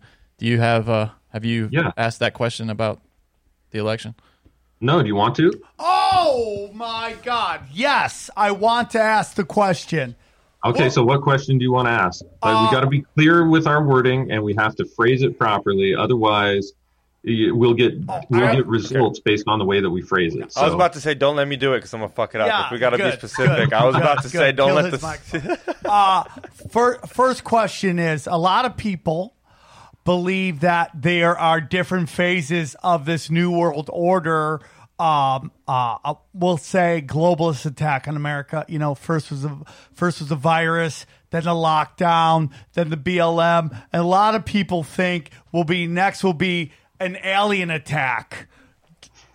Do you Sure. see an alien attack coming at any time before the election or any time in the near future? I think we have to be specific, like Okay. you said here, because you're talking about a hoax alien attack, right? Uh, Sam? I, I either real one. one. I want to see if there's going to be a real But, alien attack. but your thought is that it's a ho- it's going to be a hoax, right? I will ask like- that next question. But uh, you're you think it's a hoax, or it's going to be a hoax? Yes, alien I attack. do. Okay, all right. But- okay, so let's let's start off. Let's ask a couple of questions. First of all, is COVID nineteen pandemic a politically oriented hoax? Let's ask that question first, and then that will give us calibration. Say, uh, are there other hoaxes, the scale of COVID nineteen, that are going to be uh, pulled before the election, and then we can just get Dude, this is awesome. Okay. Oh, COVID 19 pandemic, a politically oriented hoax. That came up as 0.0. So if we just say, is COVID 19 a hoax? Let's see what that comes But up real as. quick, Oh, it's real, but though. What is what is a hoax though? I'm saying it's real. The corona thing's real. Because hyping we it know up. people have died from stuff. Is what is what would be the exact wording on that? Because there is COVID nineteen, Yeah. so it came back zero. Wh- I, I suppose you could ask: Is COVID nineteen Political. as dangerous as uh, the world's leading experts believe? Uh, you know, or purporting What do you think would be the best ans- uh, uh, question, Phoenix? something like that. Yeah, well, let's let's ask. Was that Johnny that asked that question? Yeah. Yeah, Johnny. Hey, But Yeah, if it's okay. a good one, Yeah, let's, just give let's me just go credit. ahead and for it. stick with that. Uh, is COVID 19 as dangerous as the world's leading experts believe? We'll start off here. Let me tune my dial up to 100. This is the All right, here we go. beep. Hello, and it goes beep. looks like he's 0.0. So, no. no, that's- absolutely not. Wow, Johnny, are you going to tell it to your girlfriend? wow. Yeah, I'm going to tell her. Yeah, for sure. That's So- great. Um, now let's ask uh, maybe is COVID 19 uh, being co opted by political forces for, uh, for control purposes? And let's just see what we get there. Okay, 94.3 on that one. Whoa! Can we ask it if it's a bioweapon? If it was like from a Good question. You're back in the game. You're back Fuck in the yeah. game. There we Good go. question. Is COVID 19 a bioweapon? That is from Xavier Guerrero. Okay, let's find this one out. conflu. Oh, hold on. My system just kind of shit its pants here. Uh-oh. I've got a lot of data saved on it, so give me just one sec. God dang it. The, lizard the. Roger Stone tro- trolls got into his computer too. Yeah. John. Okay, here we go. It's working again. Okay, boom, back. Uh, 0.4. It's not a bioweapon. Okay. Not a bioweapon. Interesting. Come at it. Yeah, see, now that, that one kind of blows my mind too. Now, can I give you a theory, though? Is that Uh, for instance, 1919, um, 1918, 1919 Spanish flu. When did that break out? So a lot of people say, well, that that coincided with new different electromagnetic technologies and light bulbs and all these other things coming out. So that could, that definitely could be like I'm not just going to discount that, but going back to what we found out about uh, some of the causes of diseases earlier, which I didn't even get a finished. I love I love these tangents, but uh, ens ens astrale is one of those things that uh, happens on a planetary level as well, not just on a personal level. And so one of the things that I've seen is that if you take a look at planetary alignments and if you take a look at positions of say Saturn and all of these other things, you start to see that there are patterns that you can take a look at where diseases hit. So during Paracelsus' time, he had the bubonic plague he was dealing with. They also had this thing called the dancing plague or Saint Vit- uh, Saint Vitus's dance. That's fascinating. Yeah. yeah, and about that, people would like actually like dance until they exhausted or died. It's What? cra- it's crazy, dude. We gotta do an episode on that. That's crazy, Dan. Oh, Yeah, talk sleep. about I rave culture. And it's it's a mystery to scientists because they they've tried. There's not a lot of uh, of the historical accounts of this dancing plague or whatever, but it, yeah, they, there's a lot of study in that. Would you just die of tiredness? Exactly, exhaustion. Yeah, they would they would be dehydrated and their their muscles would just slowly fatigue and, Super and they, methed out. yeah, dude. No, that's crazy. They're at. They got fucking glow sticks. and they- and they- I mean they're, they're, they're I mean and And the theories- the boop. mainstream theories are as varied as some people thinking it's just mass hysteria that caught, which to me just doesn't hold water. Um, Yeah. It, it's fascinating. Yeah. that's a good. one. Wow. So yeah, so Paracelsus was showing back w- during the time when when this was happening, 1520s, 1530s, so on and so forth, that the cases that he saw were largely due to two things. The one was called ens astrale, cause of disease due to the stars. The other one was called ens spirituale, or cause of disease due to spirits. And Paracelsus had a much more grounded approach to understanding spirits and spiritual causes of disease. They would he classified them as anything that changes the personality or the temperament of an individual. So, for instance, sugar sickness, or what we now call diabetes, was called ens spirituale. And under the the scrutiny of modern science, I've been able to show that hormones, as well as neurotransmitter fluctuations, are actually what we would refer to today as ens spirituale. So anytime that your neurotransmitter biosynthesis goes out, that changes the way that your nervous system works, or any time that uh, your hormones go out, that changes the way that your endocrine systems work, both of which are electrochemical in nature, neurotransmitters and hormones. Um, that is what ends up creating the disease. So if you get into a state of fear, fear actually increases your cortisol levels. Again, we're talking about hormones. It changes your dopamine levels, changes your uh, um, I already mentioned cortisone. It changes your uh, noradrenaline, or what we would now call norepinephrine levels. It changes lots of different hormones. Could those hormones not working properly actually make us uh, susceptible to certain diseases? My answer, based on my research so far, is yes, that is definitely a susceptibility. And so, could hysteria have played into that by making somebody more susceptible to the cause of disease due to spirits or what we now call neurotransmitter and uh, uh, endocrinological causes? I think, oh, hell yeah, it definitely could. So, at any rate, there, there, those were the two main causes that That's were. unbelievable. Unbelievable. The world is so much more interesting. I wish, you know, I talk to my friends. I'm like, oh, you don't get it. It's so much more interesting. Do we just want to go ahead and ask our big question that we like to ask guests who seem to have this this level of knowledge? Um, do you think Oh, what about the what do you alien think's stuff? inside the planet? Well, hold on. What, I want to know about the alien. Do you, are we going to oh see yeah, an oh, we- yeah, we got to ask that question, right? Be specific. 2020. We got to know if it's going to be this year. 'Cause Well, no, say- let's not. Well, Well, you say soon, and you know what soon is? Soon to what? The Earth is fucking a million Yeah, years. that's a good point. Well, That's a great point. in the next, let's say the next ten years, are we going to see Okay. the alien? Yeah, so, let's is it it. going to be an extraterrestrial? What what should we call this? Invasion or encounter? Encounter? Yeah, but an encounter could be like one person in a in a cow pie. you know? Connection? I mean, what do you think? Uh, will will a general well, like a public will there be a public awareness of extraterrestrials? No, because that's just the government going, yeah, there's aliens. no, but due like, "Oh, okay." due due to an invasion. Okay, like how about this? Is there going to be a hostile planetary extraterrestrial encounter within the next ten years? Okay, let's do this. All right. Here we go. All right. Drum rolls, please.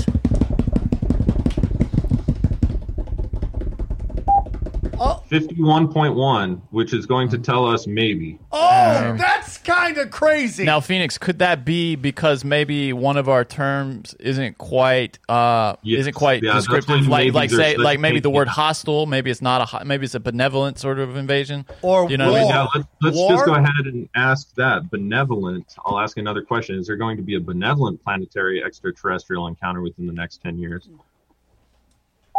Okay, that's 89.1. oh wow! oh shit! So we don't have to be afraid of these. Uh, Okay, How about a Project Bluebeam? Are they going to try that on us? Uh, can we? Should we ask? I mean, can you ask? Is it this or this, or do we do we live on a ball? Oh. Okay, so Oh, real yes, quick I've, asked, before I've asked so many questions already about um, flat Earth. I Okay. started doing this on Crow Triple Seven. Okay, Oh yeah, I Uh, love him. I want to get him on the show. Yeah, me too. Crow's Crow and Jason, dude, they're both awesome. Uh, they're uh, kind of pro. Uh, I was gonna say producer, but she's not really a producer. She's like a cohort of theirs. Uh, Rose, they're awesome.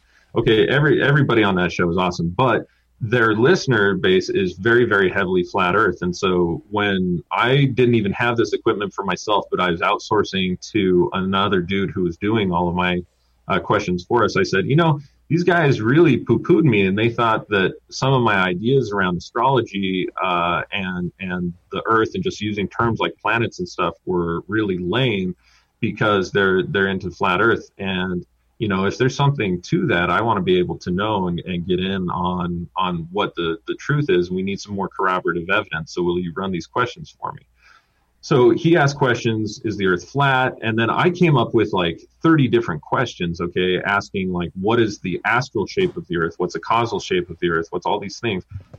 Routinely the astral shape the causal shape the physical shape everything came back as a sphere. Even just last night here let me pull up what we just asked last night.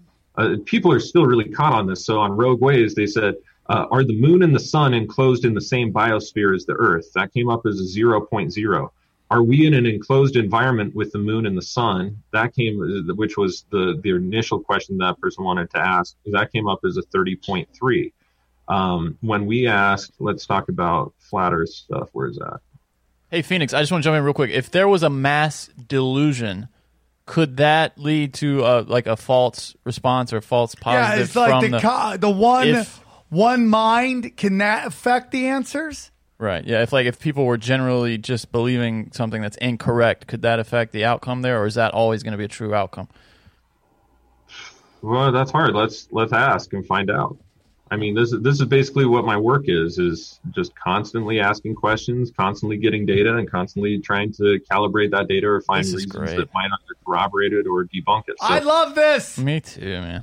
This has got to be. We got to make this like a standing thing where we, We, we just, should do this The once in a while with like- him. We'll yeah. get uh, Yeah. Get the we'll get ask the Lindsay questions. on. The we'll Oracle. Do, uh, since she hooked us up, we we don't want to do Jack what she does. We include her, in, or she lets us be a part of your guys' thing, and uh, we uh, allow the swarm to find Lindsay as well. So I would love to do that if, if if Lindsay's okay with that. We'd have to ask her, and if she's Oh, I'm sure. I'm sure that she would be okay. Just reach out to her, and I'm sure she'd be fine with that. I'm all about that action.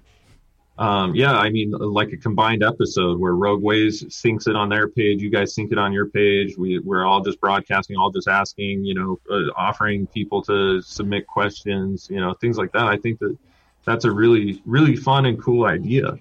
So, um, so what what was our question though? Can can like the hive mind, or I mean, how do you want to phrase this? Oh, well, I I would say mass delusion maybe because I or Well, Yeah, I mean, hive is mind, that really maybe. a question for it? It's more a question Well, for no. Phoenix. Does he believe that when, uh, you know, it's like you talk to Buddhists, they believe, you know, uh, one of the population can change the masses. You get no, but I group- think the machine would know. Am, am I wrong, Phoenix? That the machine, or I call it a machine, but really because I don't have the term for it. But it would know whether a mass delusion or a hive mind influences its outcomes, right? So I'm the way that I'm thinking about phrasing this is: uh, Will mass delusions alter the uh, results that we get uh, when performing IDF investigations using custom questions? Okay. And let's just see what we get on this.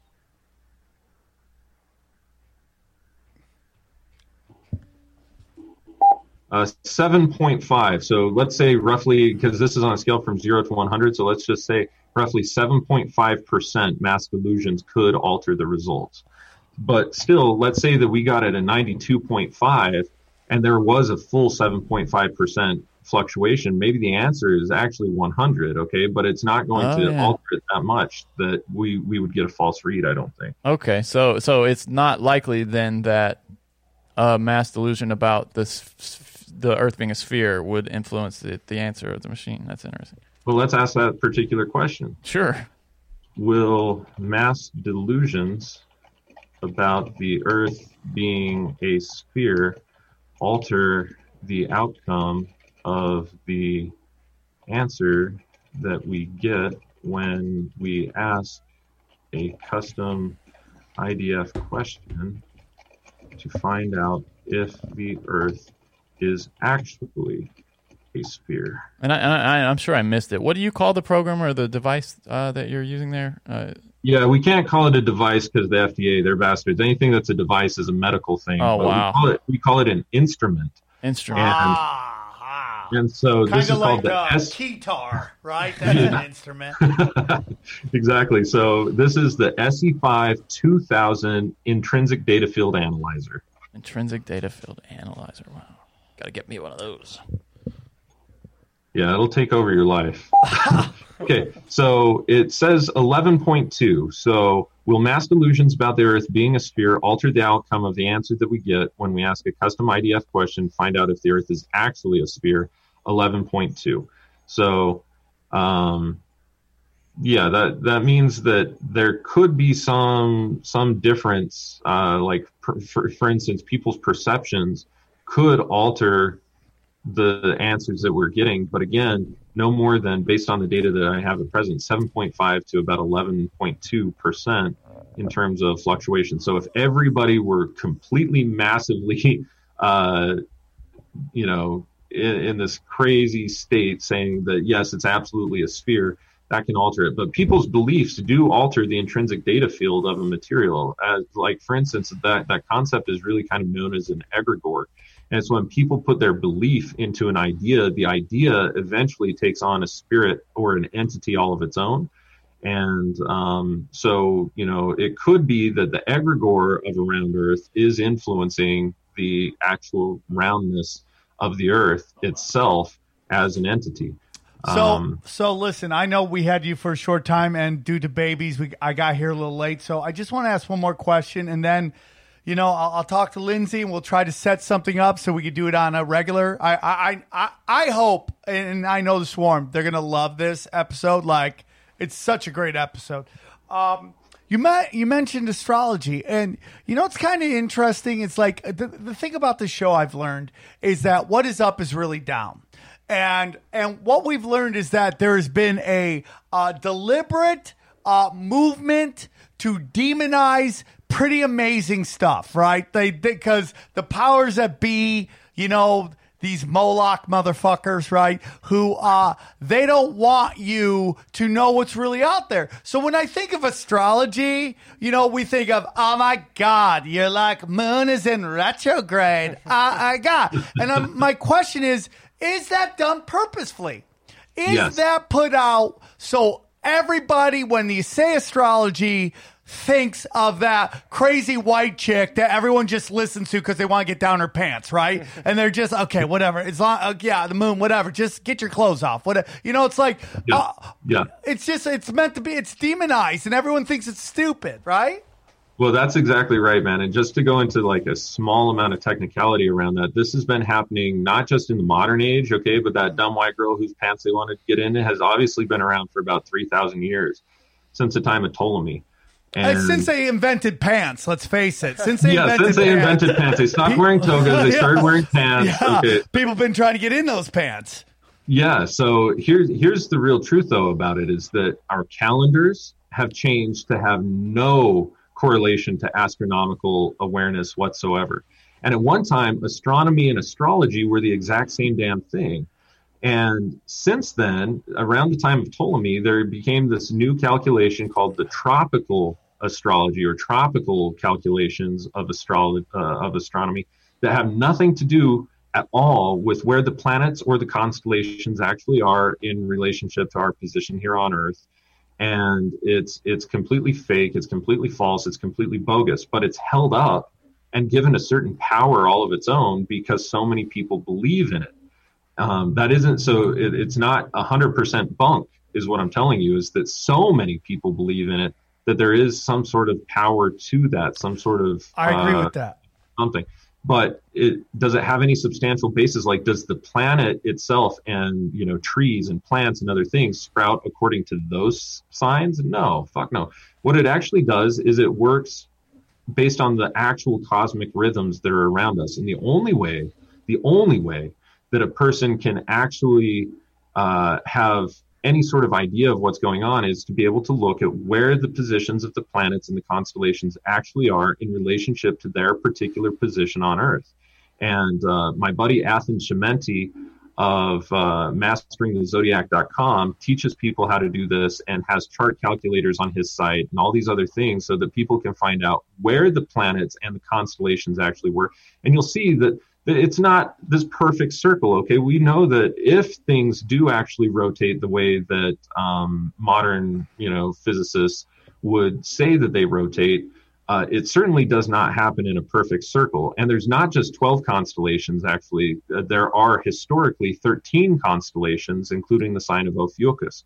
And they're not all 30 degrees equal sized constellations. You can see that when you look up in the sky. Like some constellations like pisces and virgo are huge Whereas there are other ones like uh, Libra and Scorpio. Well, Libra is actually decent size, but Scorpio for sure and Ophiuchus, they're, they're these tiny little constellations that happen in the sky.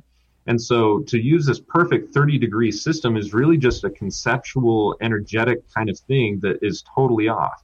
The only people based, and this is what I've said over and over and over. I've said this on Crow Triple Seven. I've said this on Rogue Ways. I've said this on, you know, at least four different other podcasts that I've been featured on is that the people who know this information have altered the dates consistently throughout the year to especially with with um, the Gregorian calendar, but even before that with the Julian calendar. And before that, they would change all sorts of different kinds of calendars. They would alter the dates so that the actual high holy days, or when cosmic energy is at its peak for certain things, they are keeping those dates to themselves and they are still practicing magic as we know with the people who are performing child sacrifice and other things. These are forms of sacrifice to ancient gods that are their rites their rituals that are being able to aggrandize their own power. And they're the only people on the playing board right now who are playing with any seriousness because anybody who isn't using this form of astrology and anybody who isn't using other magical practices that Oh, proliferate, didn't even get you know, beneficial qualities for the earth or for themselves are they're they're not even playing, or they're playing the game with the wrong rules, and so uh, their rituals, everything else is really all for naught, and it's it's just an illusion, and it's just a game. So if people really Learn the game. Learn the game. That's Learn consistent across everything. Last question, and it's just a quick question: Is there white magic and black magic? yes, Okay, man, that will be the next show we do because I love magic talk, even though it scares me, dude. It scares me, man. That's great. I don't want to go down that dark path. Phoenix, can you please tell them everything about you so they can find you? And then after we're done, please email me anything you want me to put in the description of the show so our fans can find you, please. Sure. Thank you so much. So, yeah, anybody who is interested in uh, learning more about what I do, I invite you to visit my website, phoenixaurelius.org. That's P H O E N I X A U R E L I U S dot org. Uh, if you type in dot .com, it will also take you to my website. I've bought both domains.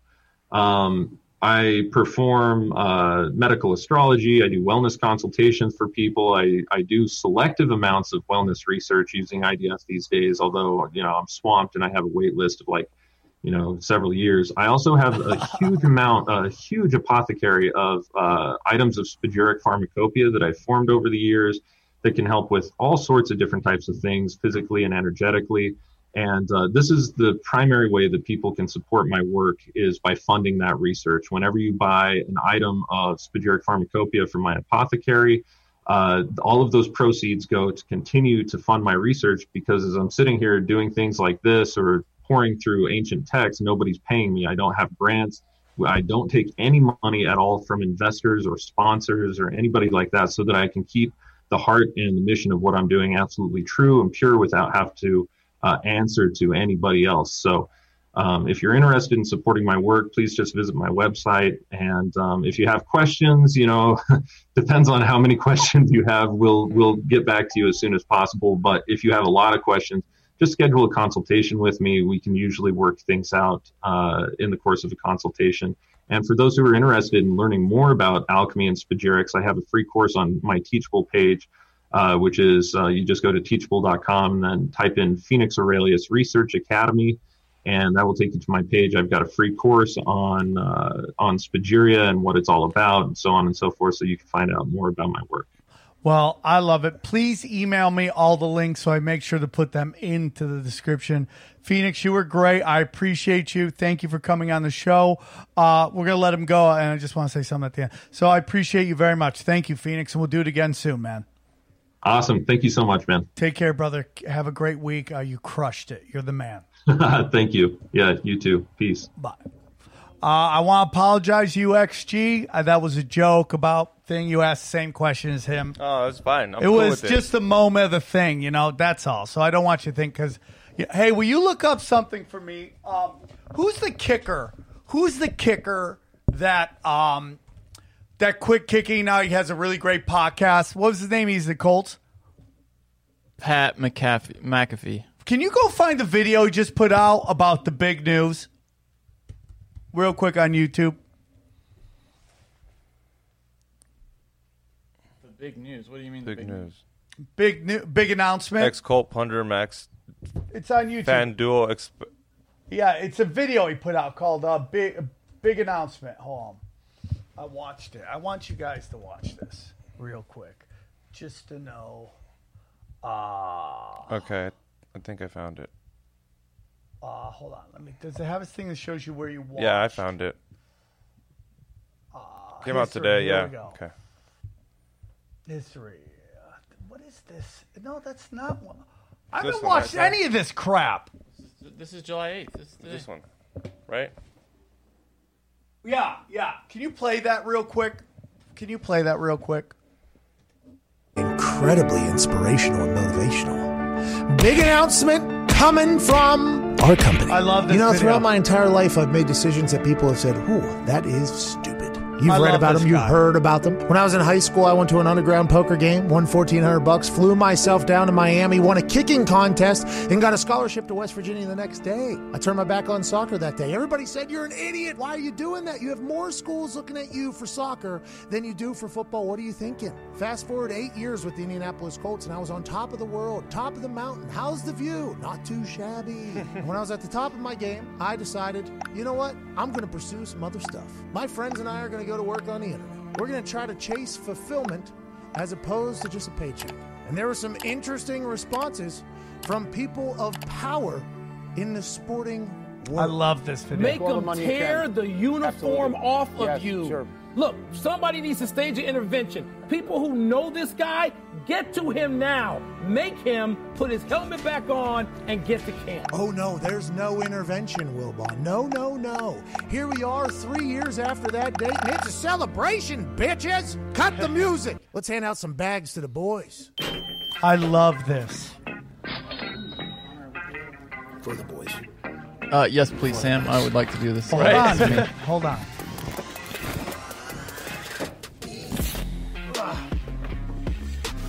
I love this. Now, for you listening, uh, he's going around in a backpack full of cash. Are you home? All right, come up. You know? Like like cash, like a lot of cash. You'll see. He's he, these are the guys who've been with him since the start. He's got a bat. Dude came to the door with a bat. Wow. Where Okay. does he live? These are the guys who work with him. None of them have shirts on, by the way. Oh, you son of a bitch. What the fuck? Fuck you. He said, "Fuck you." FanDuel deal went through. That's 50. Okay. 50 grand. Stop it. Stop it. Stop it. Stop it. I want to do this with you guys someday. So just know that's what I work on. My goal is to get you guys a fat bag. We don't make a lot of money on this show, man, and I, I it breaks my heart because everyone's got to do a bunch of other stuff, you know, and you know the pandemic happens and the fucking money dries up and everyone's got to do other fucking stupid shit. But just know that's my goal is that for you guys all to make all that money. And like a lot of you guys go, you in for the money? Dude, if you're at our age and you're not in for money, then you're a fucking retard, okay? But not only the money. Not all, dude, it's all about the truth and it's all about, but it's also about like paying your bills, doing something you love. But if it was only the money, believe me, Sam would not be dividing his time up this way. yeah. So my point to you guys is sometimes I bust your balls, sometimes I do. If I could, pay, if I could make you guys make money, and this is all you could do, that's what I want to. do. So when I bust your balls, just know I'm joking. And when you bust my balls, I hope you're joking. Uh, but so that's what I want to do to you guys. So I love you guys very much. I work very. I've worked with a lot of crazy people, and you too. Literally, the first thing, Sam, the first phone conversation and the first words he ever spoke to me on the phone were, "Dude, you're not crazy, are you?" Yeah, because we've had people. Pro, the, cra- it's like it's it's not that I'm a hot chick, but this got to be what being a hot chick is like. All the crazy people take a shot. All the dudes like are normal and stable. Like, oh, dude, she's not gonna like me. Just fucking whack jobs. Like, fuck it. What do I got to lose? Hey, babe, and she's like, fuck. He's the only guy talking to me, right? Like two years ago, I remember you were like, "Dude, you're the only functioning person in my life Yeah. right now," and, it- So- and I'm not that functioning. Trust me. Which When I- is pretty rude that- considering I knew Sam two years ago. So that's my whole point. So when I bust your balls, just know I'm kidding. And the goal is at some point to get that to happen. But you know, I want to take care t- take take care of my boys, and I will. All right. go. Much Love you, buddy. love, dude. Of course. buddy. Much love. All right, love you guys. Thank you guys so much for the support. I hope you guys enjoyed this. You know, man, we we've been going hard in the paint, and it's sometimes it's it's draining, and everybody's working hard, and it's during these crazy times because we know you need something other than the mainstream media. And man, that episode was awesome. Thank you guys. Uh, we got another one about to come. Uh, we got Matt LaCroix and uh, Jeffrey Wilson back. And dude, I gotta be honest with you. Phoenix does this enough. Dude's making a run for Mount Everest. Dude's making a run for Mount Everest. For sure. For Yeah. sure. You can Making tell a already. Run. Yeah. You're making a run. That guy is that that that's like when uh, Anderson Silva showed up Yeah. and fought Chris Leben and hit 12 shots and knocked Yeah. the dude out. You're like, oh shit. Yeah. We got another fucking title contender. Just Yep. so you know, if you're on that mount, someone's coming for you. Yeah, you dude. better come in rocking Yeah, on your you next better event. come Yeah. hard. Yeah, our Mount Rushmore is not permanent. It's a No. white. It's a whiteboard. Yeah. it's a whiteboard. Uh, our Mount Rushmore is written in number two pencil. Okay. All right, you guys are the best. I love you all. Take care. We go deep, homeboy. Aaron, open your mind. Drink from the fountain of knowledge. There's lizard people everywhere. That- that- that- that- that- that's some interdimensional shit. Wake up, Aaron. This is only the beginning. Dude, you just blew my mind. Tinfoil hack, tinfoil hack, tinfoil hack.